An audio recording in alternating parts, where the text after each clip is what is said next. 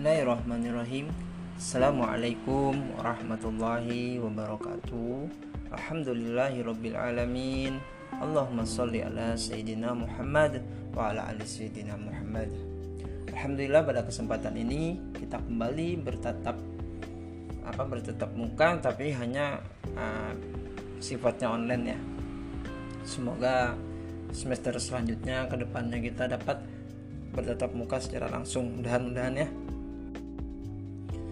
artinya eh, dalam keadaan apa pun sebenarnya perkuliahan itu tetap berjalan asalkan kita sama-sama mem memikirkan solusi bagaimana supaya perkuliahan itu tetap jalan. Nah, jadi inilah salah satu cara dari Bapak agar perkuliahan kita tetap jalan. Bagaimana yang sebel apa agar semua mahasiswa itu aktif dalam perkuliahan tersebut, baik ada yang bertanya atau yang menambahkan. Nah, Alhamdulillah perkuliahan kita tetap berjalan sampai saat ini. Nah, adapun pada pertemuan ke-13 ini yaitu mengenai tema filsafat akhlak dalam Islam. Ini berhubungan dengan akhlak ya.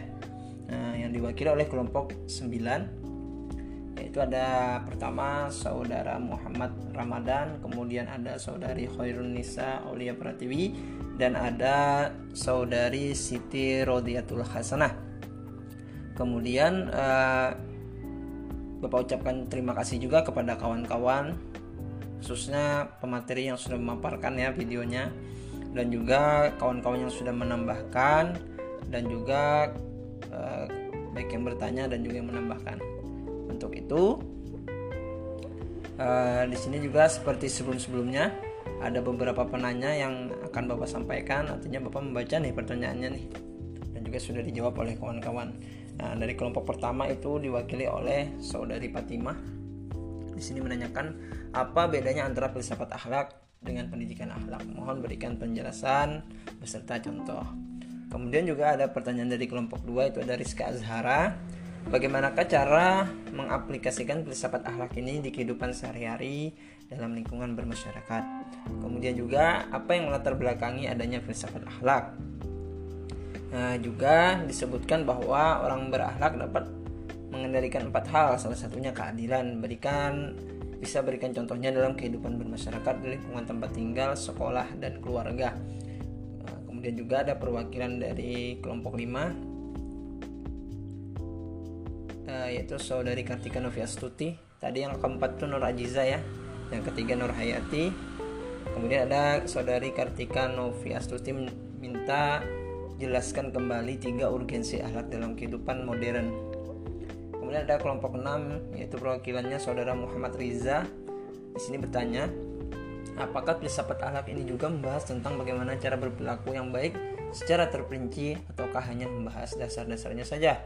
Oke, kemudian juga ada pertanyaan dari saudari Lailatul Hasanah perwakilan kelompok 7 ada banyak sekali ganjaran jika kita seseorang memiliki akhlak yang mulia namun manusia sering kali mendapatkan kritikan dari orang-orang di sekitarnya yang dapat membuatnya memilih untuk menjadi orang yang berakhir tidak baik. Uh, mudah mengatakan bahwa kita sebaiknya tidak mendengarkan kata orang namun keadaan hati kadang tidak dapat menerima apa yang orang katakan terhadap kita. Pertanyaannya bagaimana cara kita menguatkan keyakinan bahwa kita harus berpegang teguh terhadap akhlak yang baik tanpa memikirkan apa kata orang.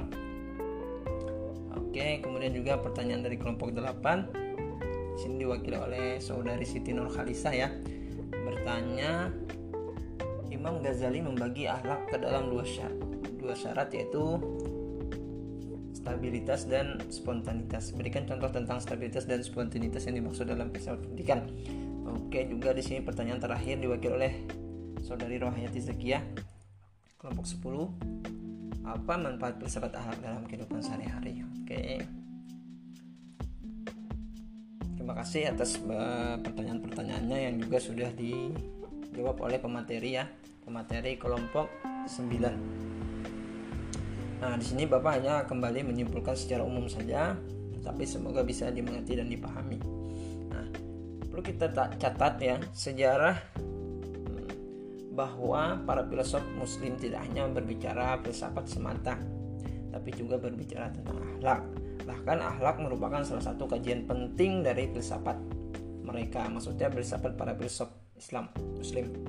Nah sebenarnya uh, materi ini materi ini sebenarnya ada di filsafat pendidikan Islam. Tetapi supaya kita tidak mengarah ke, selalu ke umum nah, karena kita juga manajemen pendidikan Islam Bapak sisipkanlah materi filsafat akhlak ini nah, kemudian akhlak dalam filsafat Islam telah menjadi bagian dari filsafat seperti uh, para filsuf muslim ya di antaranya ada Al-Farabi, ada Ibnu Sina, uh, Ibnu Maskawai, Ibnu Al-Ghazali dan lain-lain sebagainya.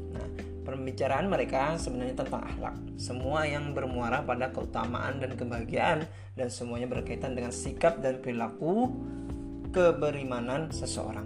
Konsep akhlak yang mereka suguhkan sangat menarik dan sangat mungkin untuk diterapkan dalam segala aspek kehidupan sehari-hari. Umumnya mereka juga, maksudnya para filsuf Islam tadi membagi akhlak dalam tiga dimensi yaitu berani, karam dan ifah. Menurut mereka sifat-sifat tersebut uh, hanya dapat diwujudkan dengan adanya interaksi sosial dalam kehidupan bermasyarakat dan bernegara. Artinya kita dalam kehidupan bersosial kita tidak lepas juga dari filsafat akhlak ini. Ya, artinya dari uh, perilaku atau segala bukan perilaku saja bukan perilaku saja tapi tutur kata kita pembawaan kita itu semua ada kaitannya dengan uh, akhlak nah, yang nyata yang sempurna yang kita contoh adalah contoh nabi kita itulah yang harus kita contoh karena juga akhlak ini lebih utama sebenarnya daripada ilmu ya belum tentu lebih uh, lebih mulia mana orang yang berakhlak tapi ilmunya kurang daripada orang yang berilmu tapi tidak berakhlak. Nah, itu sudah sering kita dengar ya kata-kata ulama kita. Artinya kita lebih baik akhlak yang kita utamakan. Otomatis orang itu ada ilmunya walaupun ilmunya tidak seberapa tapi akhlaknya harus kuat. Daripada orang yang banyak ilmunya, pintar bahkan sampai dokter sampai profesor pun tapi kalau akhlaknya tidak ada itu kecil. Kelihatannya tuh kecil. Untuk itu kepada anak bapak mahasiswa mahasiswi bapak dalam keadaan apa pun bagaimanapun utamakanlah akhlak baik dengan sesama teman sesama kawan apalagi yang bukan muhrim ya sesama kawan eh, yang berbeda jenis. Itu harapannya dijaga akhlaknya dalam suatu kumpulan apa misalnya organisasi apa segala macam pun jaga ahlaknya. Ahlak perempuan itu bagaimana ahlak laki-laki itu bagaimana. Ya pokoknya dalam suatu ada organisasi silakan tapi dijaga begitu juga dengan hubungan kita dengan dosen dengan guru-guru kita apalagi dengan orang tua kita. Jangan sampai kita dengan orang lain uh, hebat nih. Menjaga benar ahlak nah, menjaga image lah bahasanya kan. Ahlaknya baik ini. Ternyata dengan orang tuanya sendiri menyakiti hati orang tuanya. Itu jangan sampai terjadi hal-hal yang seperti demikian. Dan juga kepada kawan-kawan anak-anak bapak nih yang masih ada orang tuanya teruslah minta doa minta doa dan kepada kawan-kawan yang sudah orang tuanya tiada berperilakulah yang baik yang berakhlak karena dengan kita berperilaku yang baik dengan berakhlak yang baik itu pahala-pahalanya mengalir ke orang-orang tua kita. Nah, pada intinya akhlak memegang per, apa akhlak memegang peranan penting dalam kehidupan kita sebagai manusia. Akhlak yang baik akan membedakan antara manusia dengan apa misalnya dengan hewan nah jelas ya kan karena kita manusia yang diberi akal budi pekerti yang baik diberi ilmu pengetahuan sehingga kita menjadi banyak apa pengetahuan-pengetahuan tujuannya untuk menjadi manusia yang lebih baik. Nah, manusia yang berakhlak mulia dapat menjaga kemuliaan dan kesucian jiwanya dan juga dapat mengalahkan dorongan hawa nafsu, berpegang teguh kepada sendi-sendi keutamaan, menghindarkan diri dari segala sifat-sifat tercela, baik yang dapat merugikan dirinya dan orang lain. Manusia yang berakhlak mulia suka tolong menolong sesama insan dan makhluk lainnya, senang berkorban untuk kepentingan bersama, saling menghormati dan saling menyayangi. Orang yang berakhlak mulia senang kepada kebenaran dan keadilan, toleransi, menepati janji, tidak korupsi, mematuhi peraturan, lapang dada dan tenang dalam menghadapi segala problema kehidupan. Nah, itulah inti dari kita akhlak. Nah, itu yang paling utama walaupun setinggi apa pun ilmu kita kepintaran kita tapi kalau akhlaknya tidak ada wah kacau tuh sangat-sangat di sangat-sangat disayangkan seperti itu. Tanamkan ya, akhlak kita itu yang utama ya. Kemudian juga perbuatan manusia ada yang baik dan ada yang buruk. Nah pastinya kita ya. Nah, kadang sebuah perbuatan dianggap tidak baik oleh seseorang namun dianggap buruk oleh orang yang berbeda. Nah ini yang bapak maksud tadi. Kadang yang kita kerjakan itu baik tapi tidak semua orang memandang itu dari kacamata orang itu yang kita lakukan itu baik. Pasti ada saja yang mengumbar atau orang yang iri biasanya. Nah, bahwa yang kita kerjakan itu tidak baik. Untungnya manusia kita sebagai manusia ini memiliki akal dan perasaan untuk dapat memilih perbuatan itu baik atau buruk. Pada dasarnya penilaian terhadap suatu perbuatan adalah relatif. Hal ini disebabkan adanya perbedaan tolak ukur yang digunakan untuk penilaian tersebut. Artinya kita boleh silahkan berpikir dalam artian kita menilai sesuatu itu baik atau tidaknya tapi uh, kalau menurut bapak maupun baik atau ada keburukannya sih kita mengambilkan pelajaran di situ. Dalam artian mengambil pembelajaran kalau itu buruk ya kita jangan sampai kita berbuat yang seperti itu. Nah kalau itu baik kita ambil nilai-nilai positifnya. Belum tentu juga yang nilai negatif itu yang mereka kerjakan yang tidak baik itu tidak ada nilai positifnya. Ada buktinya kita tidak ingin melakukan hal yang seperti itu sudah anggapannya kita sudah uh, apa berpikiran yang baik dan mendapatkan hal yang positif dari nilai-nilai yang kita lihat yang tidak baik. Kembali lagi ke akhlak ya. Akhlak itu yang utama. Nah, perbedaan tolak ukur nah, disebabkan oleh adanya perbedaan agama. Mungkin ya bisa kepercayaan cara berpikir, ideologi, lingkungan hidup dan sebagainya.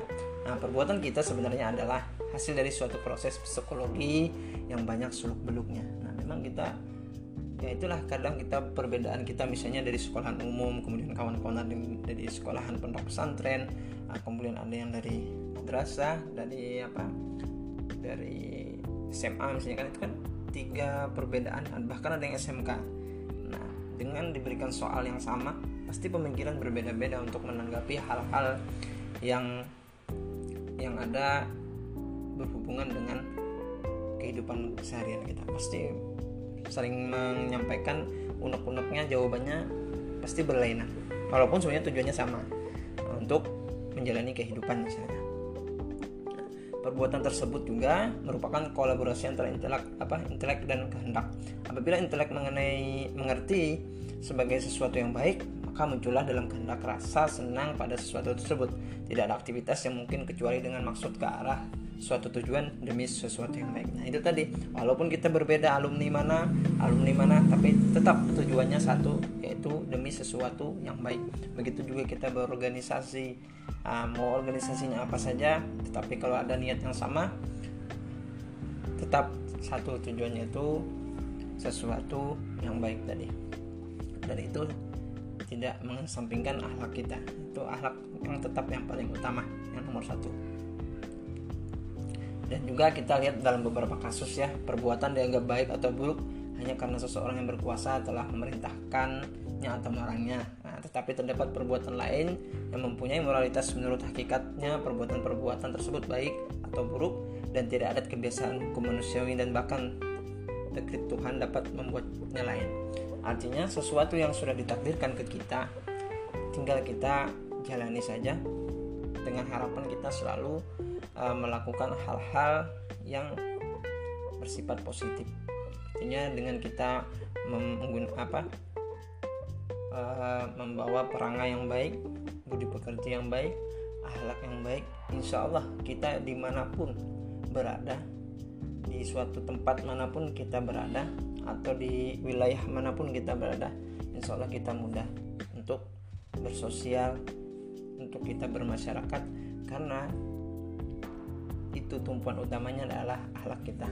Tapi jangan juga karena menjaga lalu tidak bersosial lalu tidak melakukan apa-apa. Nah itu sesuatu yang dianggap yang kurang baik.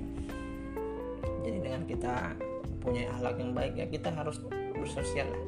Supaya ke depannya uh, apa dalam bersosial bermasyarakat itu kita nyaman. Bukan kita nyaman dalam yang pastinya kita nyaman secara pribadi dan juga nyaman kita dilihat orang. Artinya kita tidak mementingkan ego kita bagi kita sama-sama bagaimana mewujudkan uh, bersosial bermasyarakat itu yang positif dengan adanya akhlak yang baik dengan meneladani Rasul kita itu Nabi besar Muhammad SAW mungkin uh, mengenai tema filsafat akhlak ini. Kita cukupkan ya filsafat akhlak dalam Islam. Sekali lagi Bapak ucapkan terima kasih kepada pemateri dan juga para audiens yang sudah bertanya dan juga menambahkan sebagai pertanggungjawaban kita bahwa kita aktif dalam perkuliahan kita. Nah, untuk itu mari kita tutup perkuliahan kita dengan sama-sama mengucapkan alhamdulillah akhiri wassalamualaikum warahmatullahi wabarakatuh.